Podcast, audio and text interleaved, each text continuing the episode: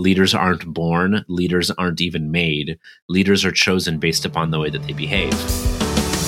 You're listening to the Building a Coaching Culture podcast. If you need to compete and win in the 21st century labor market as an employer of choice, this podcast is for you. Each week, we share leadership development, coaching, and culture development insights from leading experts who are developing world class cultures in their own organizations. And now, here's your host, J.R. Flatter.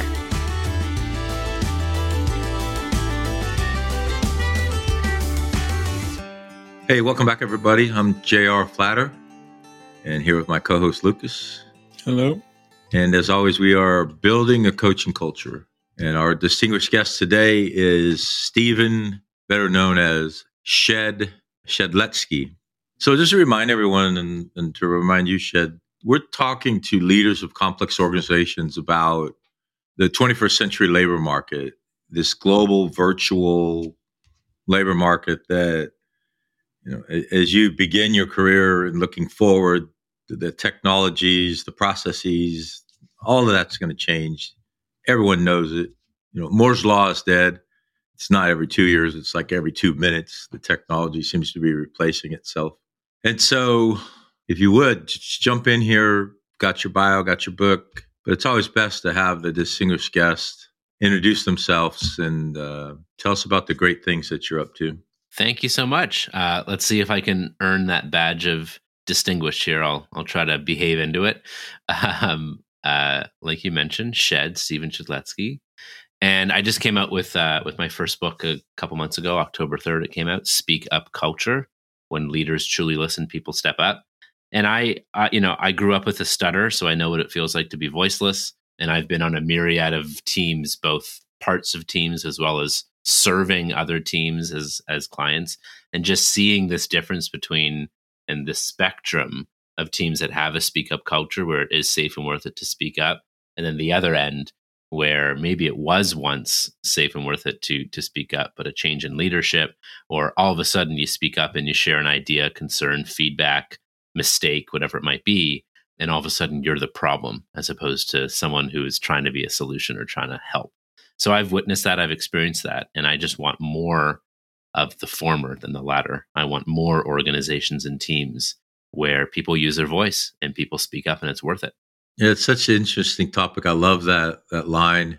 Recently hired a couple of folks that um, been part of our orientation is you get to sit down with the founder and talk to the founder and literally this new employee was sitting next to me. It was live and we were looking at the screen and i made a comment and and she said wow now that i have the authorization to speak and i, I it just set me back in my chair because that's counter to our culture. I would have thought somewhere along the hiring process she would have been told yeah we want you to speak. You're encouraged to speak. Your voice is wanted and needed Yet here she was showing up thinking day one, I'm not allowed to talk. So as the the chairman and the founder, what do we do to make that not happen? So I think a couple of things. I mean, you already mentioned half of the equation, which is encourage. You know, I the the other thing also I'll, I'll talk about. There's a virtuous cycle of encourage and reward when it comes to creating a speak up culture. The other is I equate culture to a pickle jar. So you can take a world class cucumber that is hardworking, talented, ethical. There's such a thing. Put it in some awful pickle brine, a toxic, deleterious culture, and you get an awful pickle. But it's no fault to the cucumber. We have to mind the brine. We have to look at the environment that that person is in. Similarly, and this seems more like the case of this new hire, is they've been conditioned through their experiences with previous work or with authority previously, whether that's family or teachers or previous bosses or, or previous cultures, work or otherwise, around what it means to speak up and challenge authority. Is that something where there's a green light, a yellow light, or a red light? And so we need to know that even if we as a team and as leaders wish to proliferate this speak up culture where people feel that it's safe and worth it to speak up. As new folks join or as folks change teams inside of a large, complex organization, there is still a cultural indoctrination. There is still uh, this is how we treat each other, and then the strength of a culture is how how close is that gap between what's said and what's done. And then yeah, I mean, everyone enters into a culture with sort of a emotional backpack on of how they've been conditioned to behave previously, and as they come into this new one, it's like no, like we not only do we want to hear your voice, we expect it. That's part of what it means to be part of this culture is of course it's done with tact and respect and human decency and situational awareness and emotional intelligence and we'll coach you and help you behave into that. But it's both it's a virtuous cycle of encouraging folks to speak up. And then once they do reward them especially if they're sharing bad news or hard things to hear or they're disagreeing or offering a dissenting point of view. So long as their intent is to serve we must reward that behavior. You know and especially for the most senior person if someone disagrees with you how does that go? You know because if if all of a sudden you're like no you're wrong that's the last time you're definitely going to hear an idea from them for a good chunk of time and from the people who just witnessed that that as well. So encourage and reward. And, and you reminded me of something about orientation. We teach and hopefully we are demonstrating orientation is not only an HR function, it's an executive function.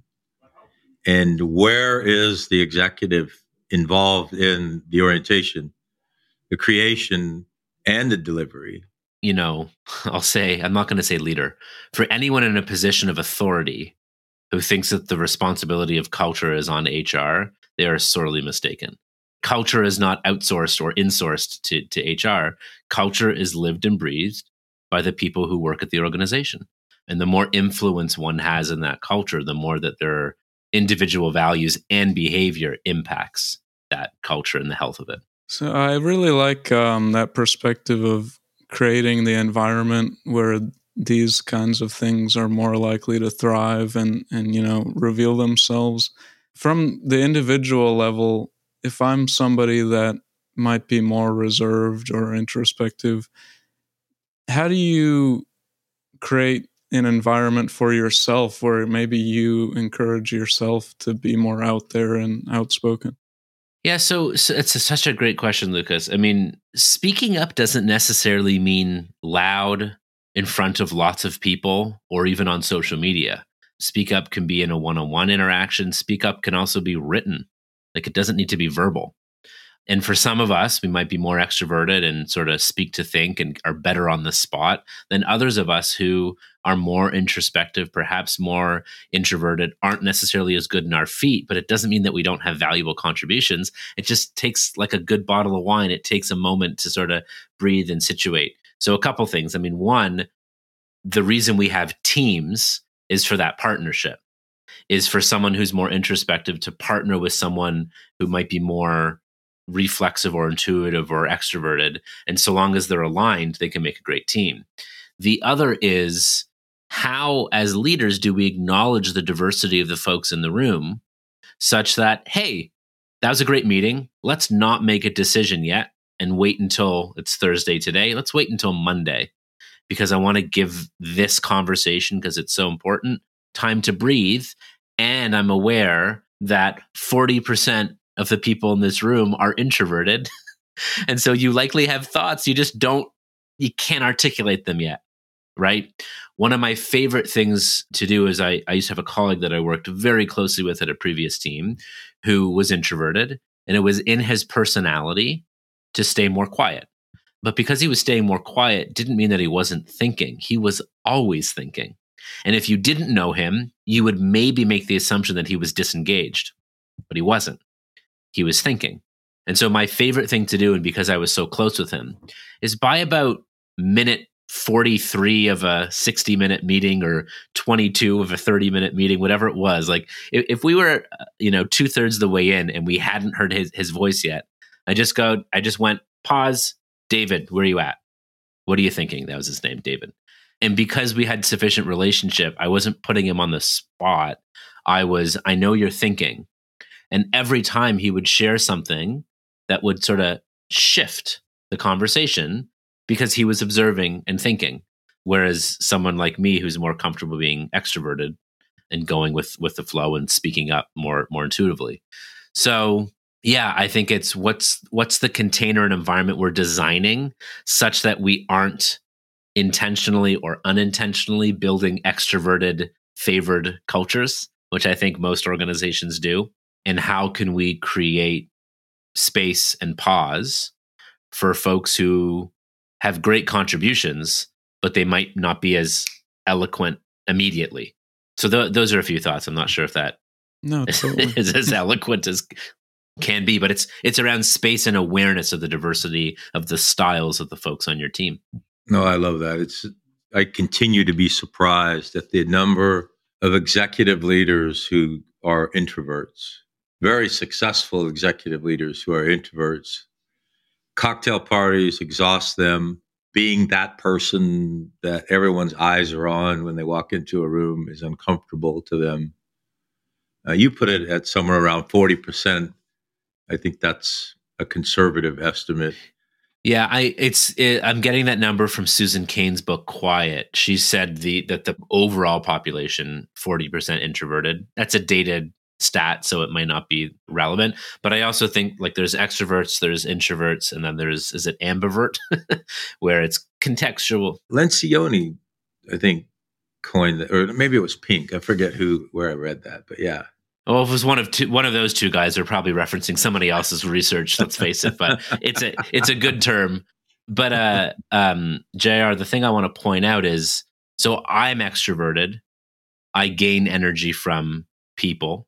There's a myth that as soon as you label someone or someone is introvert, there's a myth that they're not social. No, no, no, no, no. You're there's very social introverts who even are fine in the spotlight.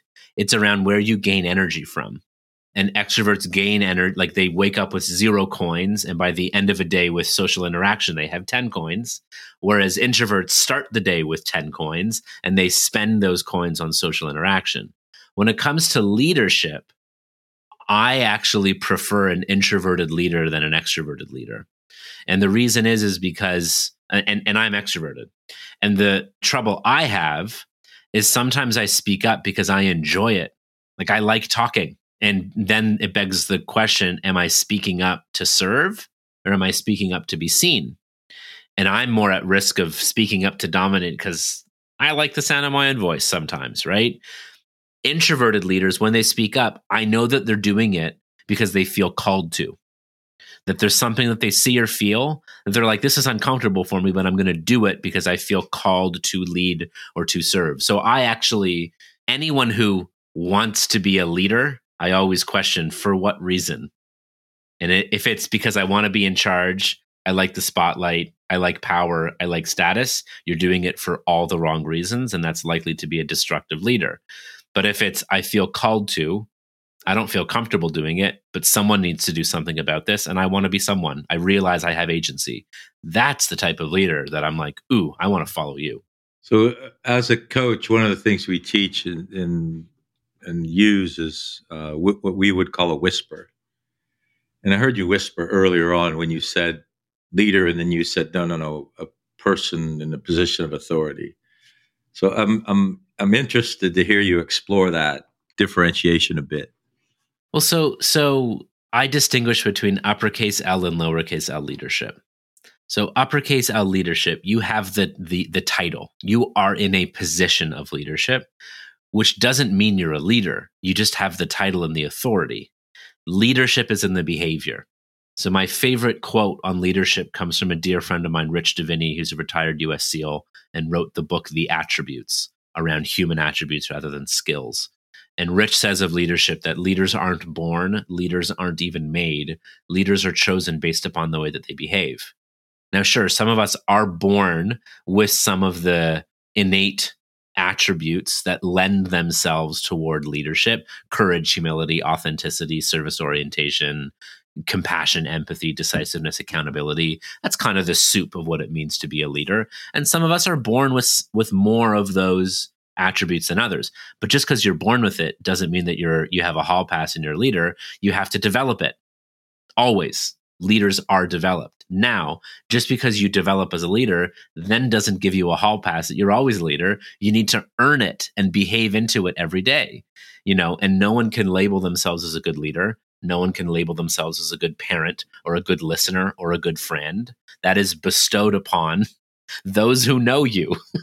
if the people who follow you say that's my leader, and I believe that, you know, they call you a leader, that matters a lot more. If you observe my parenting or my wife of my parenting, or even best, my kids of my parenting, call me a good parent, okay, I'm doing something right up until that point, and I got to keep doing it right for the rest of the day and tomorrow and the days that that come. So leadership is not a position, leadership is a disposition. Leadership is in our behavior.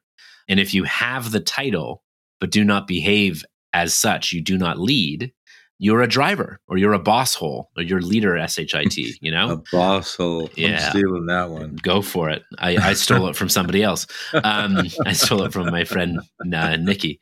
Um, so one of my favorite phrases of leadership jr which is so funny you use the word whisper that as a leader your whisper is a shout and your tiptoes are stomps and so there's uppercase L leaders. When you have the title, we expect you to behave as a leader because you have the title. There's also lowercase L leaders where you do not have the title, but because of your behavior, you have the people, you have followers, people who follow your lead.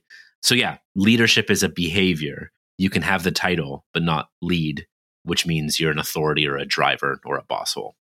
I'm curious. Um, we've gone over a couple examples of like creating the environment the safety that encourages people to speak up can we go back to rewards um, how do you make sure that the reward you're providing is you know motivating to each individual love that so a couple things i mean one i want to define what a reward is as it relates to speaking up because it's not necessarily extrinsic. over time, it could be in the form of promotion or raise or bonus or a statue made in one's honor put out in front of corporate headquarters. It's more likely in the moment to be intrinsic and consistent. So, a reward when it comes to speaking up is Lucas, thank you. You know, JR, I understood that that take courage, or I make up the story that that took courage. That was not easy for you, for you to say. Thank you. You know, Reward could also be we didn't implement your idea, but here's why. It's closing the loop of letting someone know the impact, positive, negative, or neutral, and the reason why. So reward could also be, ooh, that's really hard to hear. Give me five minutes. I need to scream into a pillow. All right, now let's have this this this conversation. It's giving people airtime and space and letting them know that their contribution is acknowledged, worthwhile, and keep it coming. Then you form the virtuous cycle of encourage, reward, encourage, reward, encourage, reward. The other thing you make me think of, Lucas, is the difference between the golden rule and the platinum rule. So, the golden rule I'm currently teaching to my four and a half year old who's in kindergarten, and a little bit more to my eight and a half or my seven and a half year old who's in grade two. Treat others the way you wish wish to be treated. Basic respect, you know. Now that's fine for kindergarten, but as you become a young adult and an adult, it is not okay to simply treat people the way you wish to be treated because it lacks empathy. So, platinum rule is treating others the way they wish to be treated, which requires you to build relationship with them, requires you to understand what motivates them, what's important, what, what's meaningful to them. And, you know, let's also face it, in the tough economic climate and uncertainty that we're in, sometimes we can't reward people extrinsically all the time or to the degree that we wish we could. And it's my belief and hope that people are paid enough and fairly and equitably. But it's also around what else matters to them intrinsically and even extrinsically around their present and their future? Is it sending meals home because they're it's a household with two working parents? Is it talking about their career goals and setting them up with appropriate mentors? Is it more flexibility? Like what can we do to flex into what's meaningful and motivating to them? And there are tons of tools with this. There's languages of appreciation or love languages, there's strengths finder, there's you know Myers-Briggs and DISC and like all these tools that are windows and help uh, can help us treat people as they wish to be treated, not as we wish to be treated, which requires a leadership flex. So, platinum rule for the win. Yeah, I love the the I love both of them, the golden rule and the platinum rule. I'm looking at your quote when the human in me sees the human in you, we make progress. This is something Lucas and I have been working playing with for a while now, and that is this relationship between servant leadership to a purpose higher than yourself in an atmosphere of love. You know that's something that here, even this far into the 21st century, we're uncomfortable talking about. Yeah, I'm not. well, no, neither are Lucas and I. Yeah, but outside of this conversation, folks, folks might. Most of sure. the world doesn't begin to even think about love in a loving culture until after yes. Yeah, I'll join that team because I know Shed and I know he's going to take care of me, going to give me opportunities to grow. How do we get that message out to the world that there is love on the other side of yes, that you don't have to be, you're part of our tribe still in some way? I'd love to hear your thoughts on that relationship. That's being very human, right? And we try to be as human as human, human to human as possible. So a few things come to mind around love and limits, around some myths around psychological safety and a speak up culture, and also what a what an organization is and isn't. An organization is not a family unless it's a family business. no, I'm laughing because we just did our offsite last week. And for 21, 22 years, I've been saying we have a familial culture. Well, now we're so big that you know people with my last name or my DNA are a tiny, tiny portion. And so I've been forbidden to say we have a familial culture and we have a championship culture or we have a or a team or a community. So that's a interesting context where you li- you literally need to say listen here are the facts. There is family in this business. Fact. Now it is our responsibility responsibility as the family to treat each other fairly to also note when we're putting on dad or granddad or son or whatever hat and when we're taking it off and to be appropriate with that and to ensure that the family isn't given unreasonable preferential treatment. Now, unless it's a family business and literally everyone on the team is family, you know, but let's face it, then there's people who marry into the family. Like it's it's it's complicated. But I think that we can say that an organization is a team or a community. And I don't yet know any better analogy to effective leadership than what it means to be an effective parent. Now, love still has limits and expectations and boundaries. Psychological safety isn't absent of accountability, it is both psychological safety and accountability. It's both. And to say to, to someone, I love and care for you so much and believe in you so much that it hurts me to see you wasting your potential, or it hurts to witness you behaving outside of our value set, even if you're getting high performance or high numbers. So love doesn't mean a hall pass. love still has expectations. My love for my children is unconditional. You know, they were born with a baseline of love, right? My love with my wife, that's conditional. Let's just call it like it's it's based on conditions of behaviors. You know, like I don't cheat, you don't cheat we are open in communication open in our communications and honest with, with each other. There are conditions and if they aren't met you know we need to have a different conversation. The love of my children they've got to do a like i can't envision a future in which i don't love them even if they do things that are against our family values. It is still my responsibility as their father to attempt to lead them even if I realize that what they need is beyond my capabilities as a parent, meaning you need to go to this program or whatever it might be. So, in cultures of love, it's not void of conflict, tension, hard conversations, helping someone grow. In fact, I think that's that's the responsibility of a culture of love is us as leaders see your potential and it's we're doing everything we can to see if you can see it too and behave into it yeah you're sort of you're indirectly defining coaching in those couple of sentences because that's exactly when lucas and i work with others to create a coaching culture and sustain a coaching culture you're loved here we're interested in your growth. We're going to provide you opportunities to grow.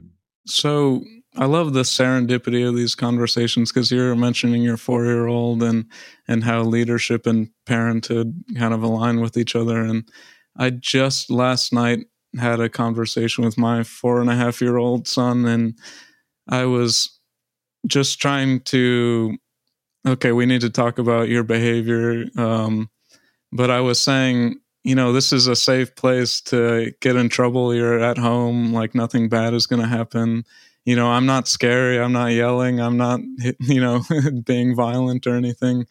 And i was thinking like it's the accountability that that he's afraid of i think or at least apprehensive of because i don't think it's that the environment's not safe and conducive. So i guess is there any way to kind of make the accountability more approachable or is that always going to have some friction? You're saying like for someone to step into owning their accountability is that yeah, right? yeah or just um yeah not avoiding the conversation for example like oh no we need to talk about this like let's let's get it out of the way so we can move forward. Yeah, i mean i, I have a couple thoughts and and a and a story from my colleague on my team with his son. Um so I mean, one of the first things that I strive to do is as a parent and as a leader, when does my word not match my actions? And so if I expect accountability, I have to display accountability myself. So I just did this last night with my daughter, where she's now seven and a half. She'll be eight in the spring. Um, and I said to her, I, I need to apologize to you because I've become impatient and I've raised my voice the past couple of mornings as I'm trying to get us out out the door. Now, the reason I am is because time rush and also I have to ask you two or three or four times to do the same thing, which is frustrating. I apologize for my behavior though. I'm working on it. Can you also work on you know having ample time and space listening and having mindfulness of time right so it's shared shared accountability so my head of operations alejandro he has a almost four year old son. I think he's three and a half. And uh, he woke up this morning to his wife saying, What are you doing to, to her three and a half year old son? And as it turned out, you know, they're expecting a second child. They took out some books from the, from the library on being a big brother. And whether it was a microaggression or just testing boundaries or whatever, he was ripping some of the pages. Now, this is a library book, right? So you know, he's a three and a half year old kid. He's testing boundaries. Who knows? Like, who knows if he's revolting to becoming a big brother or whatever it is. But now there's an opportunity to teach a lesson, which is there are consequences for your actions. First of all, we don't do that.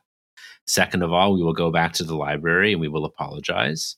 And third, we were already planning to give some of your toys because you have too many of them and donate them to charity for the for the holidays. We're still going to do that. And we're going to add on $20 worth more of toys that you will get to pick that we will sell and pay the library back for that book. So there's no screaming, there's no yelling, but there's a teaching that there's there's an accountability. But as well what I strive to do is when I want to know the truth from my kids, I say this is a time where we're rewarding the truth. It's not about being perfect. I need to know what actually happened and you'll get in trouble if you lie. I can't promise you won't get in trouble if you tell the truth, but it'll be far far more reasonable if you, if you tell the truth now. So, love and limits. That's awesome. Thanks. Yeah, I think that that display an example of you know showing your own accountability. I think that's something I'm going to take away.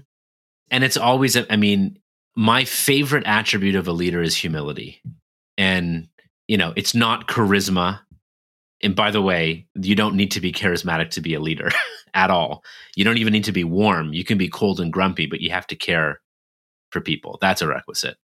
Humility is my favorite because a humble leader will go, What am I doing to cause this behavior? Like, what's the part that I'm playing here? And who might I also be able to ask to get feedback on what's the role that I'm playing? It doesn't abdicate responsibility or accountability for others, but the leaders who look to take ownership and then some over their part, that's a leader I want to follow. So, you know, Lucas, I'm just thinking of what are the number of times I know I'm reflecting on my own experience as a parent that I I get pissed off at my kids, but I'm like, eh, it's kind of my doing. you know, I'm not setting them up for success. I'm frustrated. I'm putting in the time pressure. I'm tired. I'm whatever. You know, it's like my my friend this morning used the analogy of um, am, am I playing the the video game of life on easy mode or on hard mode?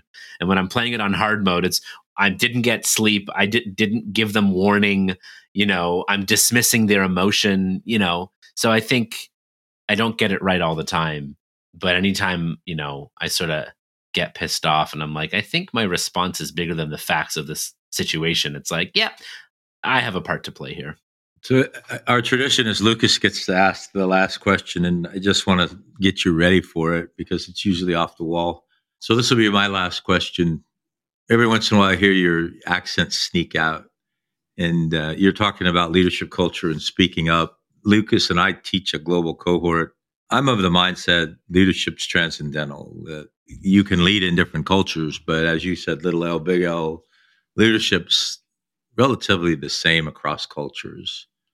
I'd love to hear you talk about that. See your thoughts about global, cultural, different tribes. Yeah, I I think the I, I would agree with you. The basic fundamental desires and needs of human beings as a species, I think, are transcendental around belonging, mattering, respect, autonomy. You know, how it shows up in different cultures might might be different you know, one of the interesting things as it relates to a speak up culture is in some cultures, you're very much taught, and I'm thinking, you know, in, in Asian cultures as an example, like the Korean language in and of itself has hierarchy and authority built into it, right?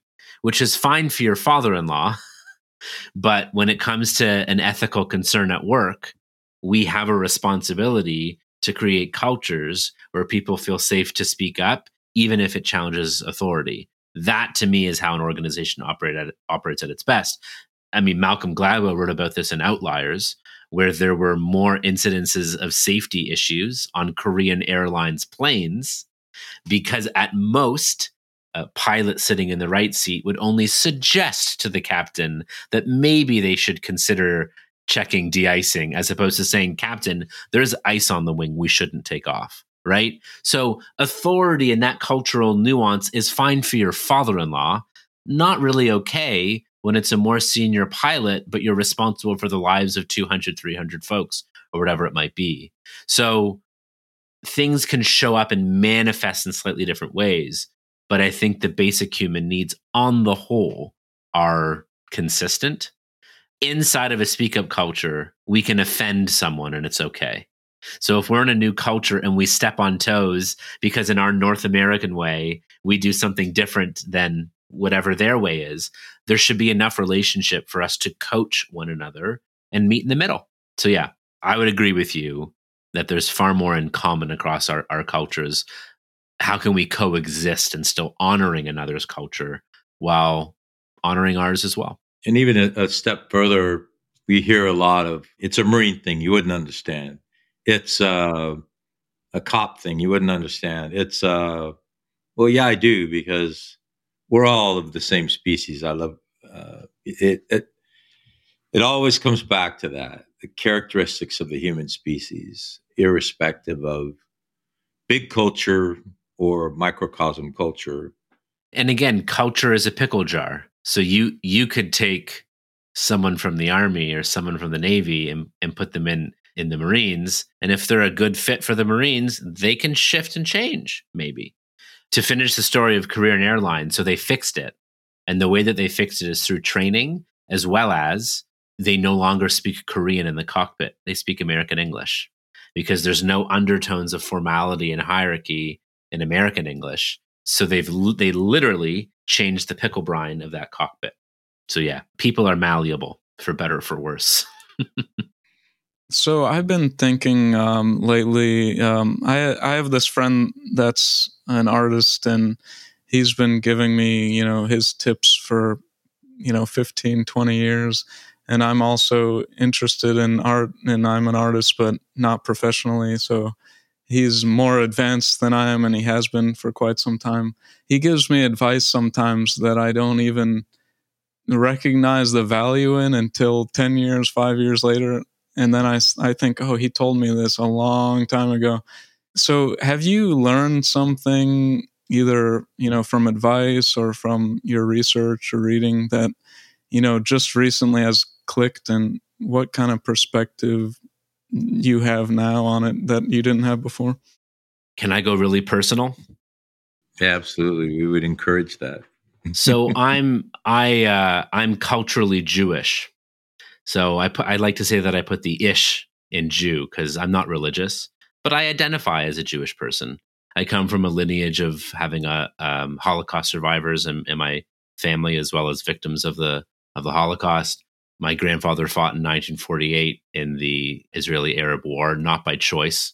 He hopped off of a, a, a refugee boat and was handed a rifle and said, fight for your survival again. He wasn't a politician. He wasn't a military leader. He was fighting for his family and to survive. And you know, you mentioned JR previously the the quote of when the human in me sees the human in you, we make progress. And the meaning and importance of that quote as it relates to coexistence is so viscerally important to me. And I I knew Lucas rationally what anti-Semitism meant rationally what Islamophobia or racism or Asian hate or all of these isms and hate. I rationally knew what it meant until recently, where I've seen, you know, a 400% increase in anti Semitic behavior and anti Semitic hate crimes. And so that's unfortunately something that I knew existed and had been told about.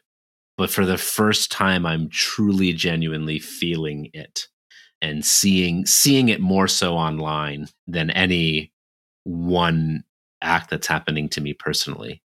And the thing that I'm choosing to do is there are a few friends of mine that I have a very close relationship with who maybe have views different than than me as it relates to Israel or as it relates to the conflict in the Middle East and as opposed to shutting them out or canceling them the ones where I know there's trust, love, respect, I'm leaning into them.